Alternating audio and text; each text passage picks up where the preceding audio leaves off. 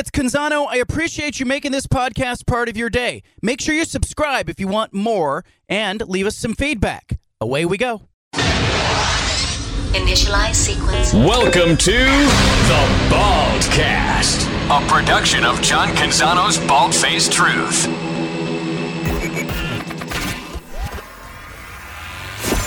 BFFT. From the PacWest Center in downtown Portland, presented by High Caliber Millwrights, here's John Canzano with the Bald Faced Truth. Oregon had its local media day in Eugene today. Dan Lanning, Bo Nix, all of the Oregon Ducks talking. Who's going to start at quarterback in the opener? I think it's Bo Nix. I think we all think it's Bo Nix. Why won't Oregon say that? Well, Oregon's playing a game that everybody else is playing, I think. Matt Prehm, 24-7 Sports. He's all over the Ducks. We're going to talk some college basketball as the Ducks have had some encouraging developments on the recruiting front in basketball. But we'll talk some college football as well with Matt Prehm, and he's back and he's here. How you doing, man? I'm doing good, John. Uh, I guess football season for you and I is officially here because Oregon had its annual media day at Autzen. 32 football players spoke. Dan Lanning spoke, and uh, this may be a little bit of sucking up to the SIDs at Oregon, but new new format for media day, and I think it was a huge success. Learned a lot more. Players were engaged more because they weren't sitting around for an hour.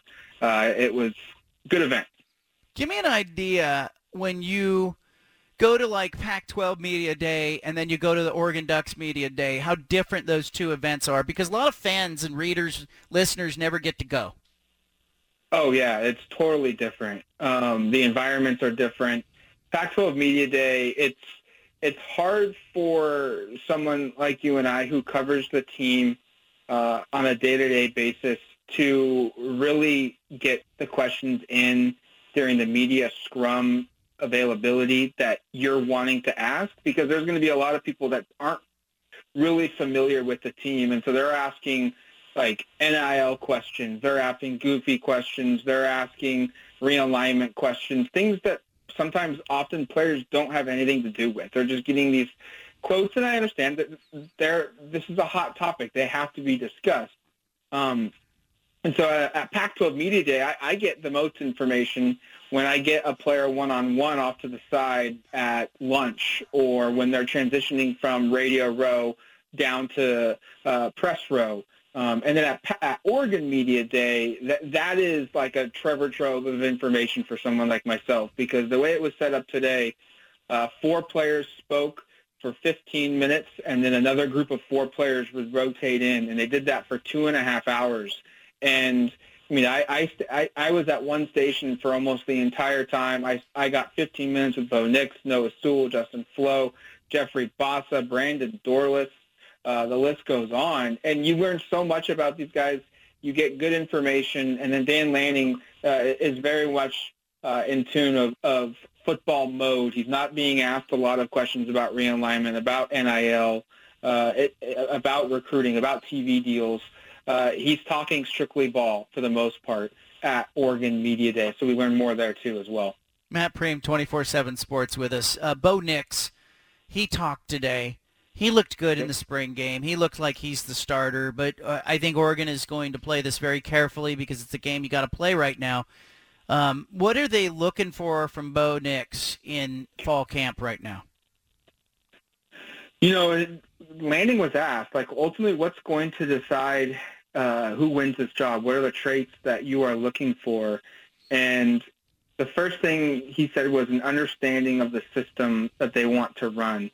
Um, and then it's the second one is can you get the ball to an open receiver and then the guy that also doesn't turn the football over. And so I think one, it's you have to have total command of the offense. Lanning says all three guys have that number two and number three are, are ones that will have to be played out during the football se- uh, during fall camp. Is all right. Who, who's the guy that gives us the best chance to keep the football and move it down the field? Later on in, in, in, in the media day, Lanning talked about how the quarterbacks have to have the confidence, have to have the trust factor with the receivers to push the football down the field through the air, uh, take deep shots, and the ones that can that one that can can do that successfully on a consistent basis will be in a good position to play right away because he has to be you have to take shots and you have to be able to loosen up that defense. Bo Nix, I asked him about that, and he he said that not only is it important for him to be able to connect downfield with his receivers, but if he can do that, that actually makes the run game even more successful and helps the run game because it'll make the defense so concerned about getting beat over the top. So I, I think ultimately what Oregon's asking Bo Nix to do is separate yourself by showing the command of the offense. A lot of people credited him already for his leadership there. And then number two and three, don't turn the football over and create some explosive plays. Matt Prehm, 24-7 Sports with us. Give me a guy that, you know, you got to talk to today that that you learned a lot about that maybe surprised you. Uh, you know, you've been around this team a lot, but every year is a new year, and you see real growth and maturity, I think, every year in these guys. Um, can I go back to Pac-12 Media Day and give yeah. that answer instead? Yeah, yeah. Because it's it's DJ Johnson. Um, this is a dude that has played tight end for three years out of Oregon. He's moving to defensive end full time for the first time. Uh, and I got about 15 minutes of just him and me talking. And this is a guy that's married. He's trying to buy a house so that he can reinvest that house into generating income, I, I believe, through rental. Uh, he's into stocks. He's he's into figuring out ways to use his NIL. He has a lot of NIL deals, uh, but he's using those deals to fund other passive aggressive income for himself. Uh, he breeds dogs. He's I, I think I said he's married. He's just not your typical guy that you think of when it's college athletics, uh, and especially a college football player. And he's someone that, quite frankly, the first few years at Oregon, I didn't really want to talk to him because every time we did, it was it, it was difficult to get stuff out of him. Um, I don't know why. Uh, and then on top of that, his availability was extremely limited for whatever reason. This season, I already can tell he's going to be one of Oregon's better interviews this season. Uh, I don't call it maybe it's maturation. A guy playing his his final year of college football. Uh, it, it, he's just got a cool story. He had over a hundred scholarship offers, John, coming out of high school. I don't think I can I've I've followed recruiting for a long time. I've covered it for a long time. I can't tell you another recruit that had over a hundred scholarship offers in high school. Yeah, he he told me he's starting this side hustle breeding dogs, and uh, you know his eyes lit up like that. That consumed like half of our interview. Him talking about you know what goes into being a breeder of dogs and why he got into it, and uh, yep. really good kid. Uh, Matt, let me ask you, you know, the questions for Oregon in fall camp. Are they on the offensive side or the defensive side in your mind? I think a lot of it's just going to naturally gravitate to what does Kenny Dillingham, the offensive coordinator, what does his offense look like? Is it successful? What can the offense do when they get pushback? When what the adjustment to the adjustment? Um, I, I think Mario Cristobal's tenure at Oregon, sometimes they were really good coming out of the jump, and then when the opponent made an adjustment, it took Oregon a while offensively to, to adjust to the adjustment. And you know, that was what I think separated Chip Kelly from everybody when he was at head coach at Oregon. I feel like the first couple of seasons at Oregon for Mark Helfrich, it was similar. And even Willie Taggart's offenses were pretty prolific. Uh, they were able to put up some big points when Herbert was healthy. Um, that's one. That's going to be one of my questions at, at, on the offensive side of the ball, and it's I, have got more concerns, or I don't know if they're concerns, but questions on offense than I do defense. The, the, the defense has an All-American in, in, Noah Sewell. They have another potential uh, NFL caliber player in Justin Flowe if he can stay healthy. Brandon Dorlus will be an NFL guy. I think they have other NFL players in the secondary. Christian Gonzalez could be one if he has a really big year. He could be a one and done transfer for Oregon as a cornerback. I think Jamal Hill, Bennett Williams are really good safeties. They've got talent there. I don't know if Oregon has an All-American on the offensive side of the football. They could maybe have a guy that's got the, the ceiling to get there, but is that a realistic expectation to to call on, I don't know. And so how can this team, without a potential All-American on it, execute at a high level, collectively play really well as a group because that's that's how they're going to be elite. It's they're going to play really good as a unit. There's not going to be one or two guys that just carry all the water for this offense. Uh, and then the and then the offensive coordinator Kenny Dillingham, you know, he's done it a couple years at a couple other schools, but you know, it's it's still his his first time play, you know, as a play caller. That that's got some questions to me. Matt Prehm, 24/7 Sports, is with us. The running back position, you got Travis Dye over at USC. How do they replace his production? Yeah, that's that's an interesting one. Um, they've got options, that's for sure. Uh, it's been a long time since Oregon has had 11 scholarship or walk-on running backs on roster. That's a lot of guys.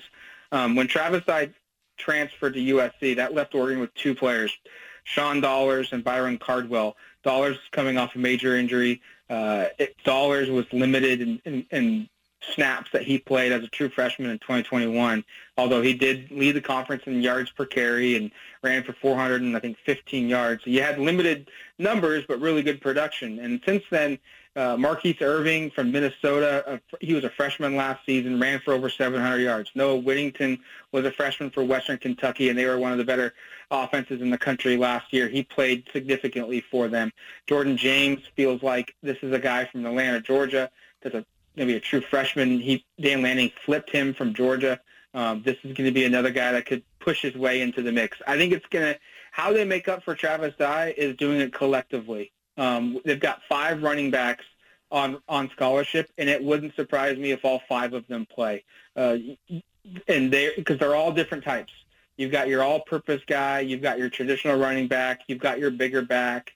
Uh, they've got all types of backs on this roster, and I think collectively it's going to be one of those deals where maybe they don't have one guy that is a, a 1,200 yard rusher and 1,800 all-purpose yards and 20 total touchdowns, but collectively as a unit they can exceed those numbers. Matt Prehm with us, 24/7 Sports. I want to shift to basketball. Uh, Oregon sure. basketball gets uh, a pretty good week for them. Tell me about Kwame Evans. Tell me what's going on with Dana Altman's program. Yeah, uh, there was a year ago when when assistant coach Tony Stubblefield left the program to become head coach at DePaul. The question I got from a lot of people was, "Oh boy, that was that was Altman's big recruiter at Oregon. Is there going to be a dip?" Uh, Altman went out and hired Chris Crutchfield. Um, he replaced Stubblefield, and all Oregon did was sign one of its best recruits in program history, in Kel'el Ware, who's on campus today. And when Crutchfield got the head coaching job at Omaha of Nebraska, the same question popped up again. Oh boy, what's going to happen? Oregon's in trouble here because Crutchfield served as a recruiter for Mookie Cook, who was a five-star that decommitted. He served as a recruiter for Kwame Evans, and Oregon lost Mookie Cook's uh, commitment. He opened things back up, and then Kwame Evans all of a sudden started trending to the Arizona Wildcats, and Altman needed some time. He needed to, you know, just adjust, hire a new coach, Chuck Martin, and the program landed Kwame Evans. He's the number two rated player in program history to commit to Oregon. Five-star player. The only guy rated higher than him is Bol Bol. And I know Bol Bol didn't play a lot at Oregon, but go pop in his stats in his seven games. He was averaging like 20 and 12, was on pace to have a freshman All-American season. Am I going to say that's what Kwame Evans is going to do as a freshman? I don't know. I don't. I don't think so. But this is a guy that NBA scouts like. This is a guy that a lot of schools across the country wanted. And in a short period of time after readjusting, figuring things out after Crutchfield's departure, Altman made a hire. They got back involved with Kwame Evans and ultimately spun him back to Oregon, got his commitment. And this now puts Oregon right back in a prime position to get the commitment a second time from Mookie Cook. That's where things are trending. Cook and Evans are close friends. They want to play high school. They want to play college ball together. Uh, he's Cook is friends with West Linn's Jackson Shelstad, who's a top 100 prospect committed to Oregon in the same class. Um, I think Altman has put to bed that he any kind of concerns about him and, and the program's recruiting. There shouldn't be any more. Uh, they, they are on track to potentially sign the best class in program history, which was that 2018 class with two five stars in Louis King and Bol Bol. And what makes this one unique is, John, if they can get Mookie Cook back into the fold, that gives Oregon two top 10 players in the class of 2023. That's never happened before at Oregon. give me an idea. You know, Altman's 64. It kind of feels like he's got this window. Uh, he doesn't play like he's 64 or coach like he's 64. I think I think he's probably got three or four more seasons before we really start to ask, like, hey, how much do you want to do this? Do you have a sense with Dana Altman how much more he's got in the tank? Yeah, he he was asked that question at Pac-12 Media Day uh, ahead of last season, and he kind of was just like, "What else am I going to do?" You know, I, I I love coaching. I my family lives in Eugene, and you know, his wife Reva would kick him out. He said if he stayed at home too long, he'd just get a little restless. Um, and so I, I'm with you. I think he's going to be in Eugene a while. Now, what happens if they get to a Final Four run and in two years? You know, when when Kwame Evans and then this other you know class of freshmen are all uh, guys on the team, and do, do, they get to the Final Four and do they get to the championship game, or do they lose a, a tight one in, in the Final Four round? Does he pull a Jay Wright and just say, you know what, I made it back to the top of this sport almost as high as you could go. This was a good run. I'm one of the best coaches in, in the sport currently. I'm retiring. I I would be shocked, but it, it wouldn't be out of the realm of possibility. Um, but I don't. I, I think I think how last season ended maybe has has relit a fire in him. He's really motivated. I know he's really upset at and frustrated at how uh, poor that year went with the expectations that that team had them there. He and he places he places the blame on himself all the time. He doesn't blame the players. He, he blames that he couldn't figure out how to get that team to work.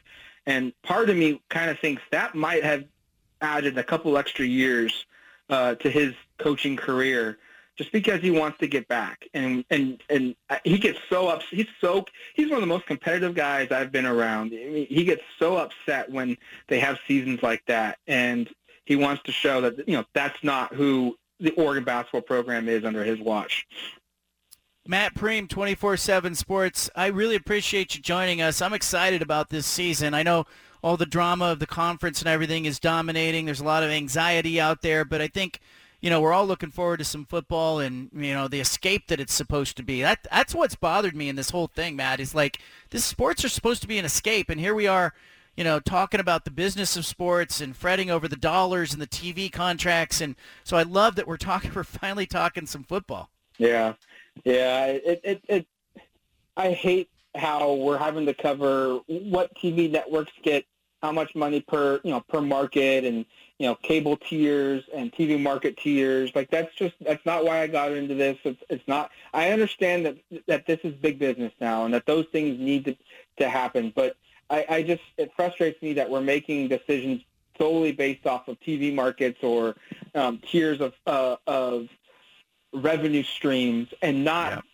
on who are the best teams and give me the best teams and let's figure it out. And I don't care where they come from. I, if they're all from the SEC, they're all from the SEC. But if if the best 25 teams are are spread out across the country, I want to see the best teams play each other.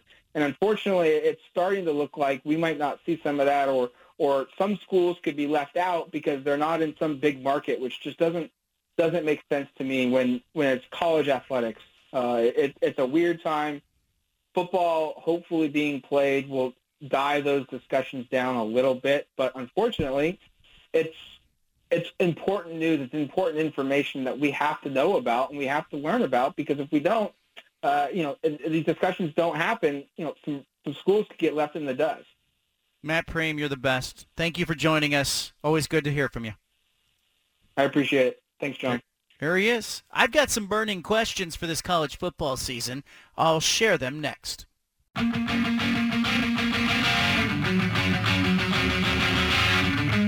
Back to the Bald Faced Truth with John Canzano on 750 The Game.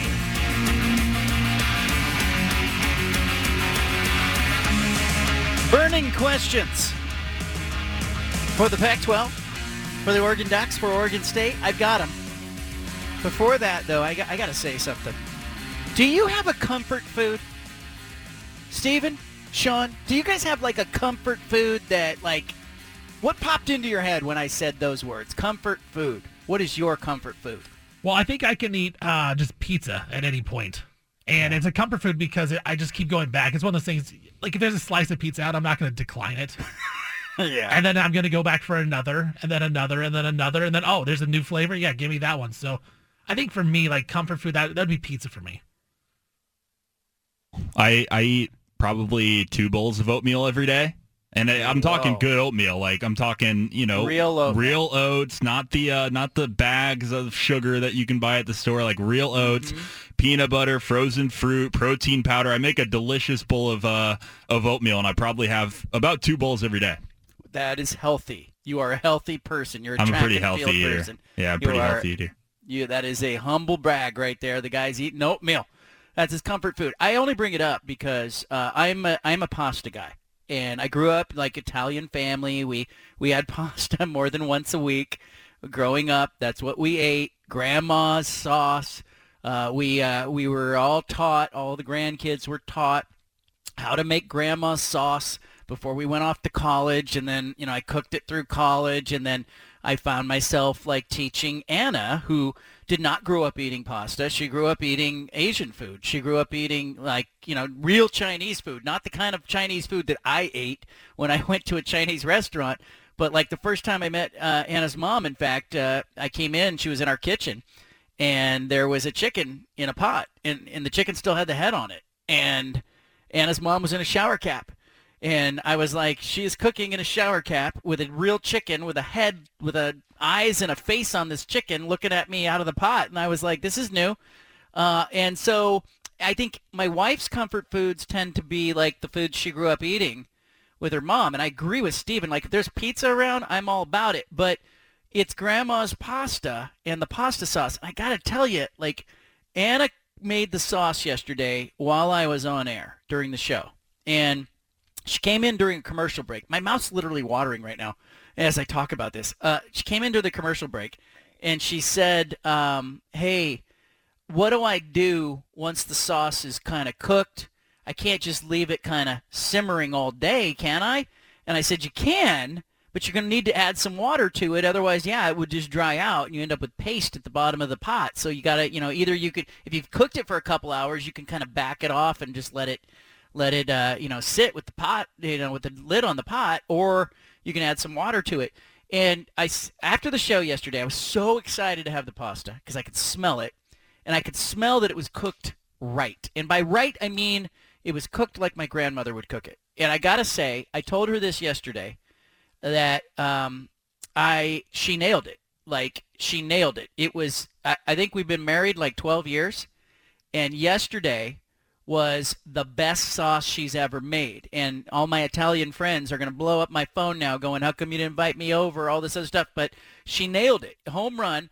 And it was so good that I don't know if you guys have ever done this. I ate and I was full, but I just kept eating for a while because it tasted so good. I was kind of eating for the taste for a while after, and I kept saying to her, "This is so good. You like home run, nailed it." And the best part is she made so much that I could eat it for like days.